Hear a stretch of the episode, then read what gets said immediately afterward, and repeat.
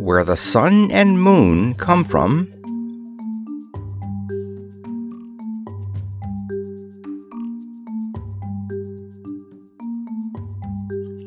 After the great flood, all the Indians of the islands feared to build huts, so they dwelt in caves. There were not many people because all excepting the wise Cacique and his wives and sons had been drowned in the flood.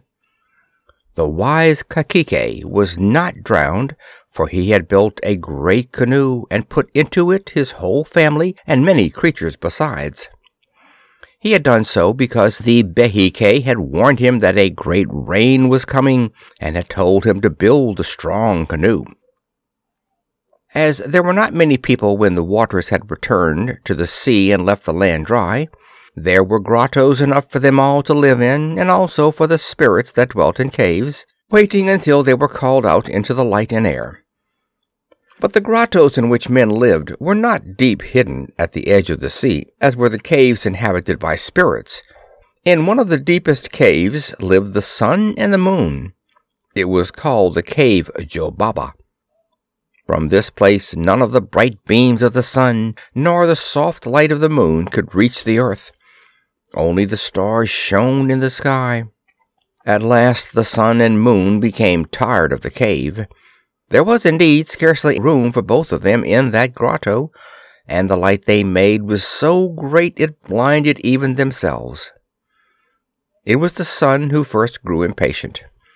His glory hurt him because he was so close to it, and he did not think of anything but how he could be more comfortable. Said he to the moon, It is not fitting that I, who am the father of all life, and who may command all the spirits that are in the caves, should be shut up this way with another luminary, even one so small and weak as you are. You ought to go away and leave this cave to me. I can easily fill it all. But where shall I go? asked the moon anxiously.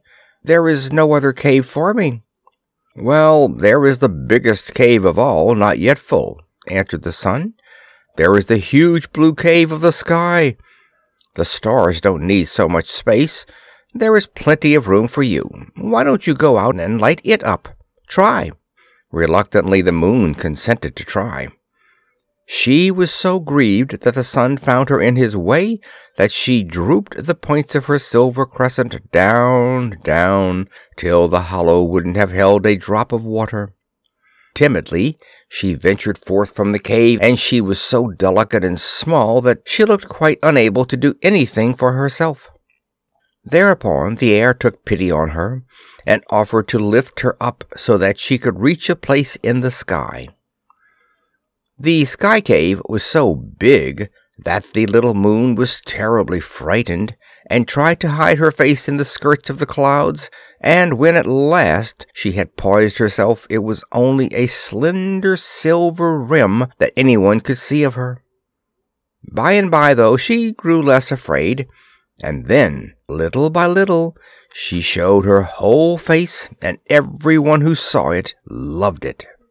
Meantime, the sun had found himself just as cramped in the cave as ever.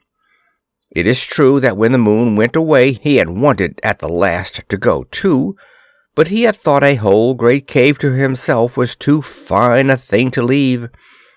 Yet when he saw his little companion in that beautiful blue dome that arched far above the entrance to his own dwelling, he became angry that so small a thing as the moon should have a finer place than he had, and in a sudden temper he rushed out and sprang into the sky after her. On seeing him coming, the moon took fright and began to run away, always looking back, however, though she turned only a part of her face toward the sun. So, running and turning, she was lost to view. It was the sun now who had the sky cave to live in, and even the stars left it to him alone. Oh, how glorious it was to be there! At last he could stretch himself to his utmost. He could send his wonderful light in all directions, and he could behold the earth and all things that adored him. These were many, for he warmed the earth that had been cold. He made green plants and bright flowers to start out of the dark soil.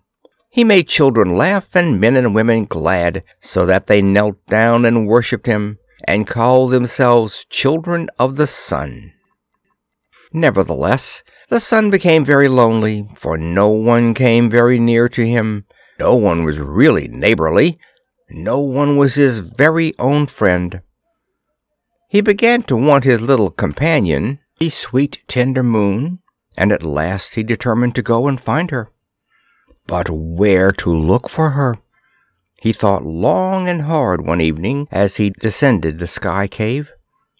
By the time he had reached its lowest edge, he felt sure that he should find her in the cave Jobaba, where they had been happy together before he drove her out. Toward Jobaba, therefore, he went eagerly, but before he could reach it, he saw, emerging from it, the pale, almost averted face of the fair moon. Oh, moon! he cried, where are you going? Why do you fly when I am coming? Dear moon, do not go away again. But the moon would not listen, and would not linger.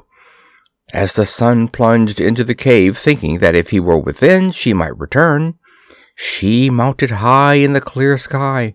Since that time the sun has never been able to overtake the moon or to persuade her to remain very near him. Sometimes she turns her cold, sweet profile toward him for a little, and once in a great while she dares to turn her back upon him and pass silently before his face. But she never lingers. She will not dwell with him. Both of them return to the grotto to sleep, and from there they start on their daily journey through the sky cave, but only one of them at a time makes the journey or inhabits Jobaba. The moon sleeps through the day, and when the sun comes at evening to take his slumber, she has already started on her nightly rounds. Nevertheless, she often looks sad under her silver veil, for never can she forget that she was driven from her home, though because of the memory of it she always shines with alluring brightness on sweethearts. But the Indians say that the gods made her sad, that her sighs might refresh the night breezes.